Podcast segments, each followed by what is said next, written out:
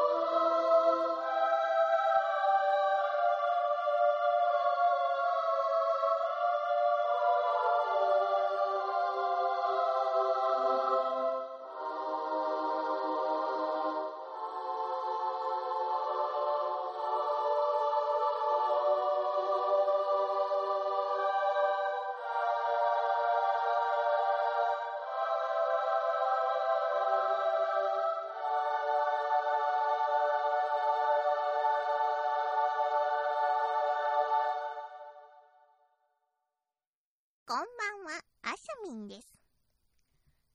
誰得ラジオ。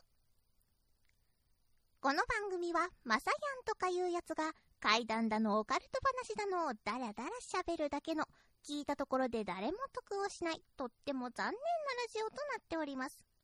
怖い話がお嫌いな方、まさやんみたいなやつの声なんて聞きたくねえやという方は、今すぐ聞くのをやめていただければ幸いでございます。無理をして聞くようなものではありませんので、その点よろしくお願いいたします。というわけで、さっさと始めろ皆様こんばんは、まさやんです。誰得ラジオ第233回となります。今回は、ほんのりと怖い話より5台お届けいたします。では、さっさと始めましょうか。こんばんは、あしゃみんです。誰得ラジまさやんとかいうやつが一人でやってる。オ誰得ラジ怪談だのオカルト話だのをダラダラ喋ってるだけの、オ誰得ラジオ。聞いたところで誰も得しない、とっても残念な、誰得ラジオ。毎月2回、14日と28日に更新の、誰得誰得ラジ誰得ラジオは俺が言うんやでは、参ります。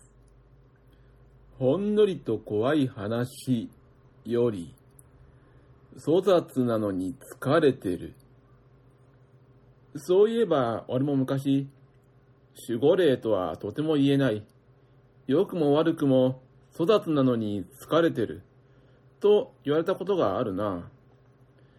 厄介事を呼び込むものの跳ね抜けるから、あなたは事故事件に巻き込まれても大事にならない、と。死んだじいちゃんにそのこと話したら、何でも、うちの家系に雷の精霊を捕まえた農民がいて、夕食にしたんだとか。見た目はおこちょみたいな小動物で、何も知らずに食べた。後日、どこぞの神主だか巫女だかに、松代まで呪われると言われたそうだが、不思議とあらゆる災害から身をかわし、出世や成功には無縁なものの、今に至っているという。ちなみに俺は小さい頃、雷が鳴くとワンワン泣いたらしい。そんな時、じいちゃんに古い木の棍棒を渡された。何でも、精霊を捕まえた農民が食べる、捕まえた時に使ったものだったとか。キリストにはレゼルバブがついているから、定期悪魔は払えるんだってな。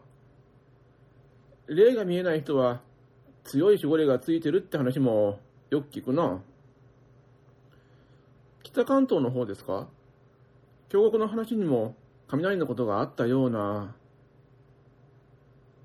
今は埼玉住みだけど、じいちゃんは東京に住んでた。そういや、じいちゃんの息子、長男は、相つ病にかかって、あげく、黒焦げの死体で見つかったんだよな。あっちの人に借金作ってたらしいが、殺されたわけではなく、昇進二冊。死ぬ前、全国の親戚のところに現れ、こっちは俺も見た。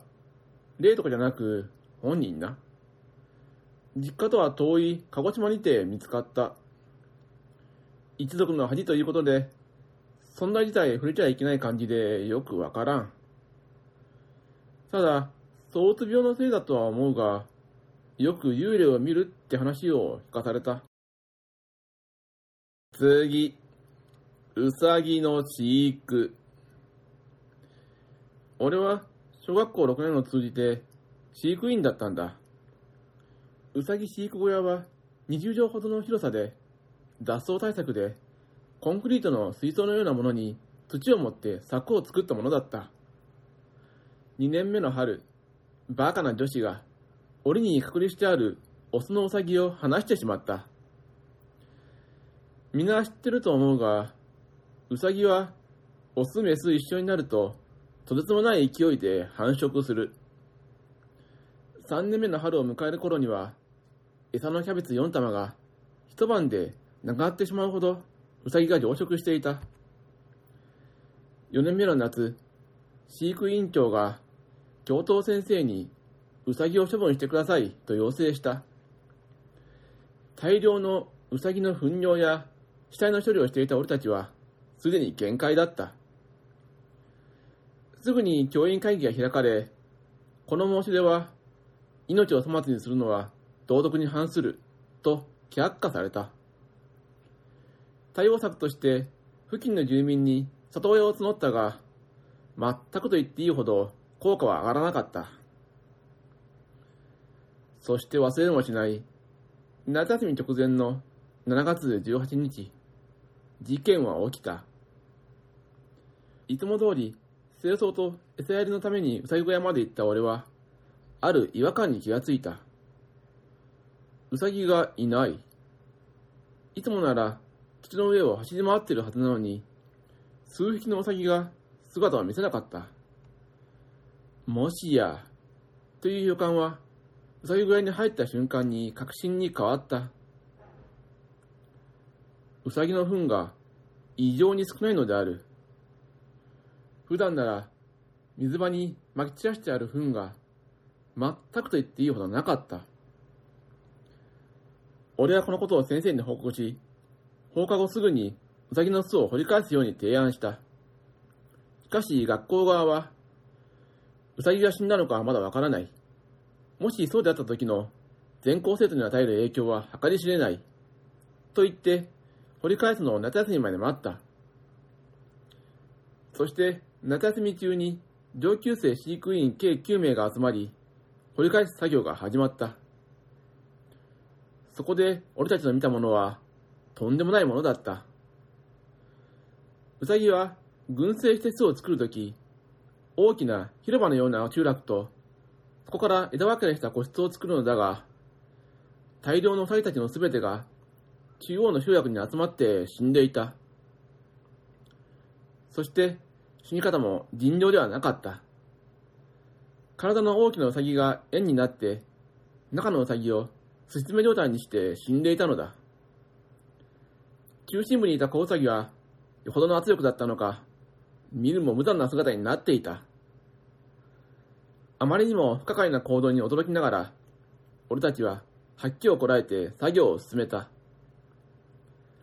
上がった死体の総数は98匹。明らかに異常だった。学校側も事態を重く見たのか、警察に通報。警察も調査をしたが、犯人がいるのかいないのかすらわからなかった。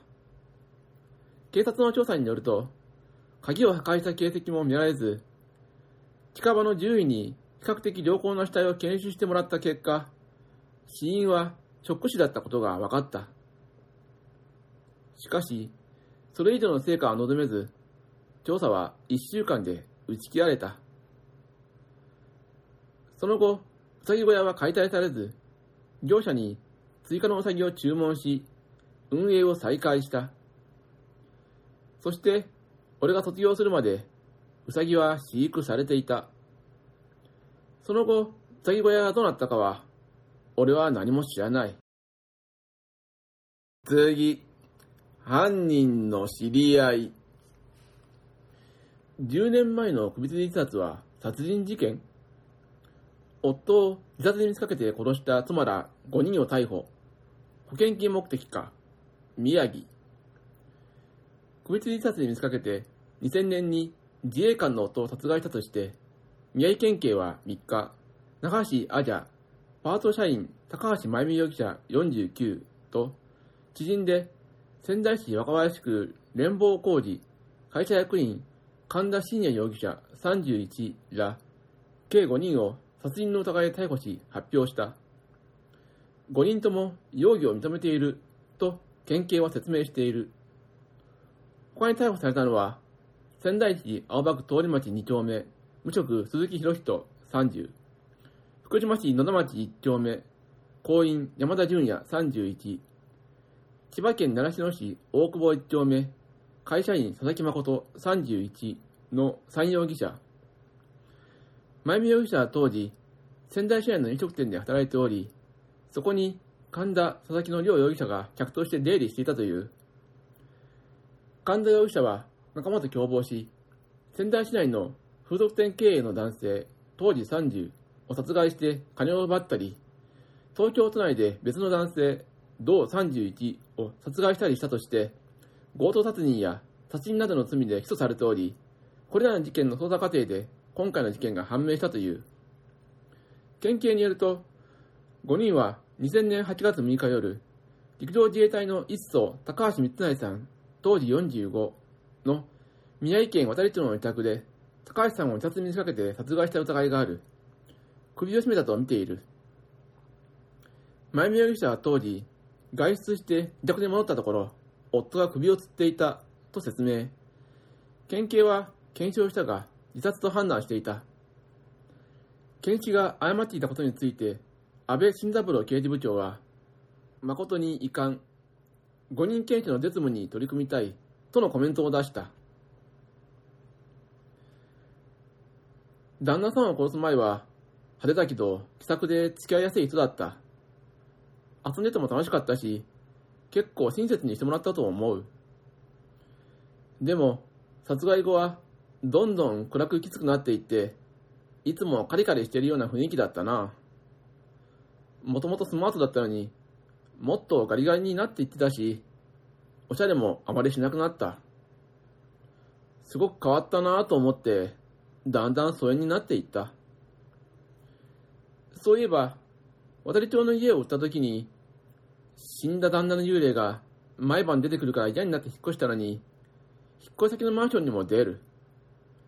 中本に立って話しかけてくるから、もうあんたは死んだんだよって教えると、黙って仏壇の部屋に歩いて行って消える。みたいな話をしてて、すごい怖かったんだよね。娘さんにも会ったことあるけど、娘さんも目撃してると言ってた。旦那さん自身の借金に悩んで自殺したって聞いてたから、それでも無念で出てくるんだなぁと思ってたけど、昨日このニュース聞いて、殺された恨みで出てたんじゃん、と心底ビビった。前見容疑者は、娘たちと外出してて、帰宅したら家が真っ暗で、夫がいるはずなのにおかしい、と思いながら電気をつけたら、目の前で首をつってた、と言っていた。とっさに娘たちに、見るなと叫んで、上のお姉ちゃんにバスタオルを持ってこさせて、下に下ろしてから通報したって話してました。次、カーペットの下。ちょうど1年ほど前、7月採用予定の新卒者が、見習いかねてアルバイトとして事務所に来た。そのうちの一人、女性が挨拶をした後、トイレに行き、なかなか戻ってこない。30分経っても帰ってこないので心配になり、他の女子社員に見に行ってもらうと、個室が一つだけ鍵がかかった状態で、ノックしても呼んでも返事がないけど、どうします？仕方がないので、その女子社員と俺ともう一人の男性社員とで見に行くことにした。初めて入る女子トイレにドキドキしたが、そんなこと言ってる場合じゃない。個室の前で呼びかけるが、やはり返事はない。何度も、入るぞと言ってドアを開けようとするが、鍵がかかっていてはどうしようもない。仕方なく、バケツをひっくり返して乗り、ドアの上から覗き込むと、その子が端の方でうずくまっていた。何かを握りしめ、震えているようだった。声をかけても、こちらを見ることはない。無理やり腰を曲げ、杖を伸ばし、トイレの鍵を開け、女子社員に入ってもらうと、私、もう無理です。カバン持ってきてください。今日は帰ります。というので、帰ってもらった。翌日、電話で採用自体を伝えてきたので、了解し、所有関係があるので、もう一度来社するように言ったが、会社ではなく、ファミレスがいいとのこと。その翌日、ファミレスに行くと、先日とは違い、落ち着いた彼女がいた。書類を一通り書いてもらい、最後に訳を聞くと、言いにくそうに話し始めた。あの日、初めて事務所に入った瞬間、嫌な感じがした。挨拶をしてから席に案内されると、この席が嫌な感じの元だと思った瞬間、机の下に気配を感じ、足元を見ると、女の人が体育座りでうずくまってこちらを睨みつけ、両足をがっちりと掴まれた。見渡すと、男性社員全員の机の下から同じ顔が社員を見上げていた。そして、女子社員の机の下には大量の髪の毛が動いていた。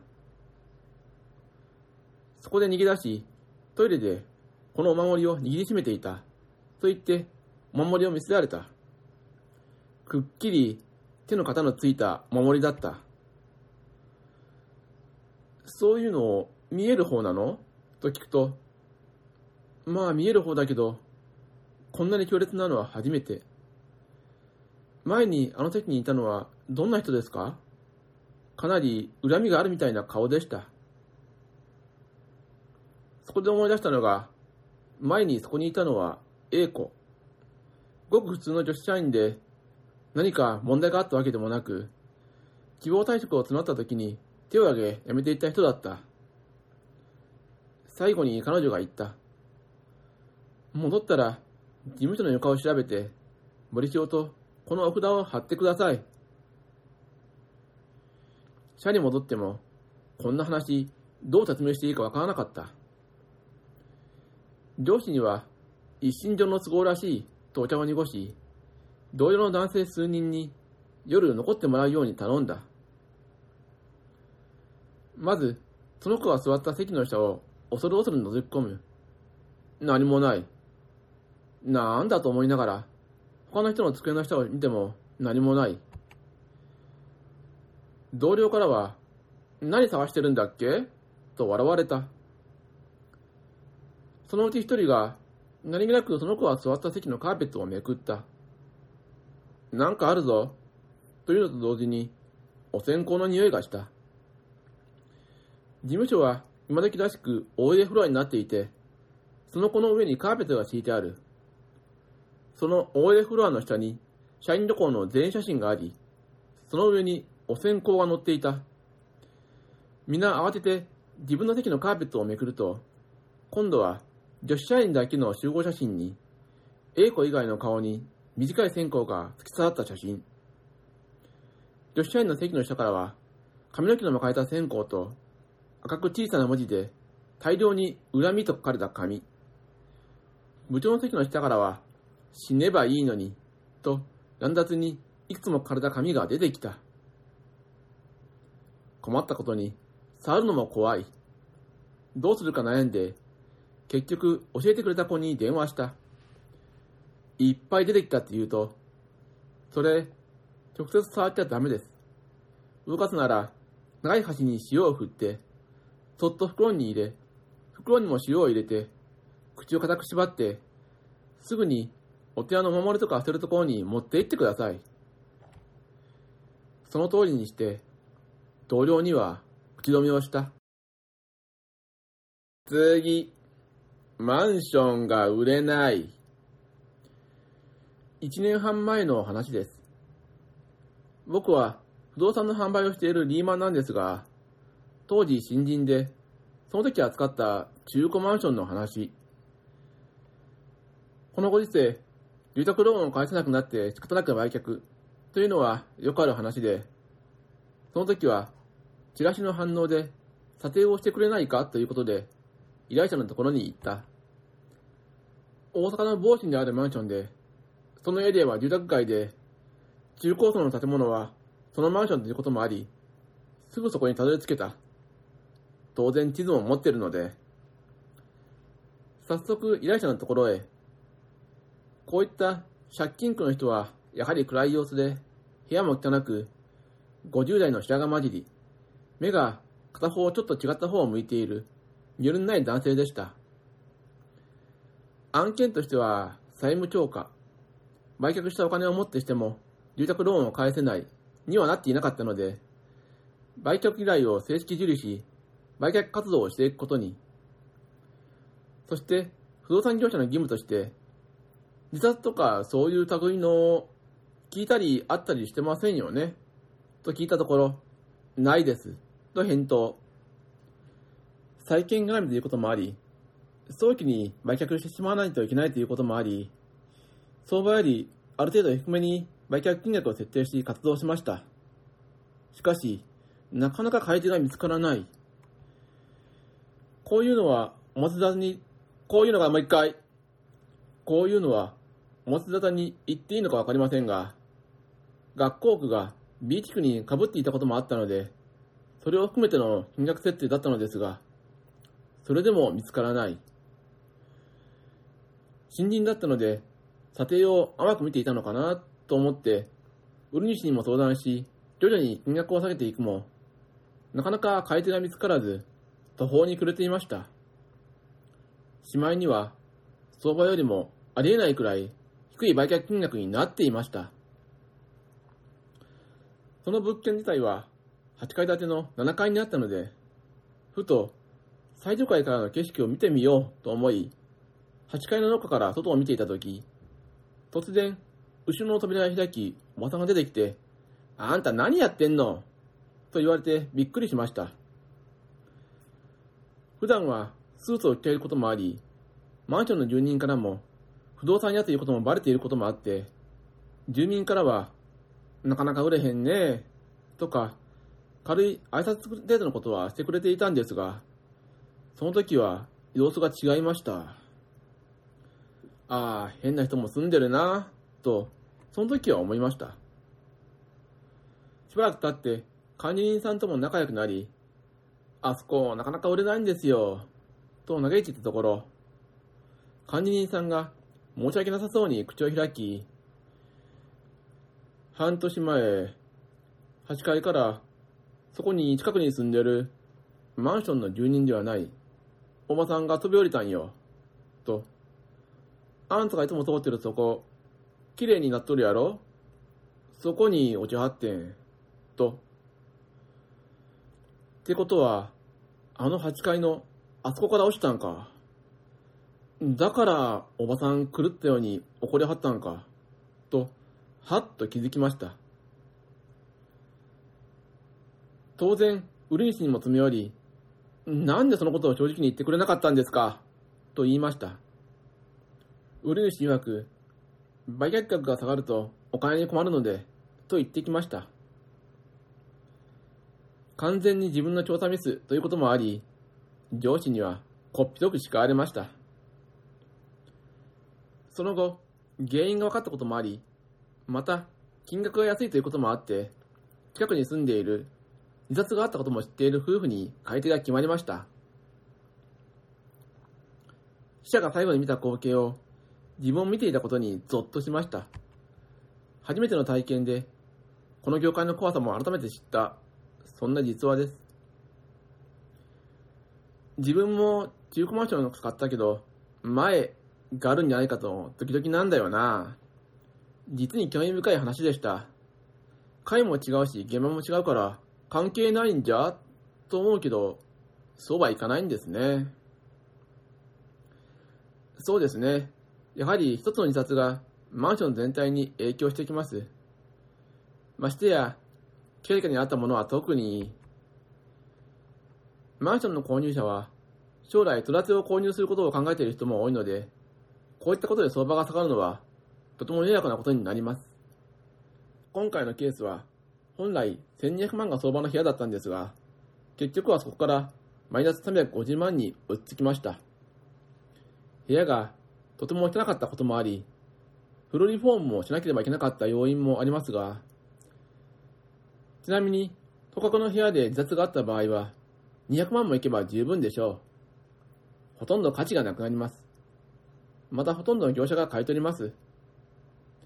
こういった自殺は完全に風化していない限り、我々不動産業者は買い主に固執する義務があります。俗に言う、重要事項説明です。悪質な業者の場合は、だんまりです。法律推正な業者は、完全な自殺物件でない限り、マンションのどっかで自殺があったことも告知しません。くれぐれも購入の際は、できるだけ大手の不動産業者で購入することをお勧めします。ちなみに、重要事項説明書には、転落死亡事故という表記を当社は用います。うちの場合はお客さんに、自殺ですか？どこからですか？うちのベランダかすってますか？と聞かれれば、正直に答えています。知ってる限りのことは。ただ、もしかすると、どことの業者さんは、その内容を聞かれても、誤って落ちてしまったらしい。ちょっと詳しいことはわかんないですね。と言うかもしれません。内容を知っている場合でも。ただ、必ずしも、安い物件が悪い意味の訳ありとは限りません。持っていても仕方ないので、さっさと売ってしまいたいだけのケースもよくあります。親から相続でもらった物件だとか、次の住む先が決まったので、とりあえず資金を作りたいとか、事情は様々です。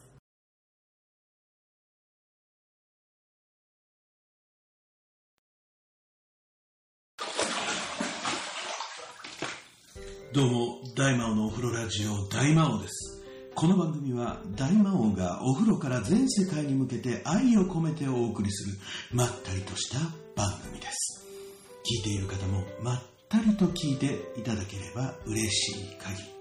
毎週月曜日に配信中、テーマメールや朗読コーナーのお便りも待っています。大魔王のお風呂ラジオ。いかがでしたでしょうか？さて、ダレトクラジオを配信しておりますシーサーブログのページに、Twitter アカウントのリンクを記載しております。ご意見、感想その他ございましたら、Twitter のリプライでお願いいたします。えダイレクトメールは受け付けておりません。では、この辺で終わりにしておきます。さようなら。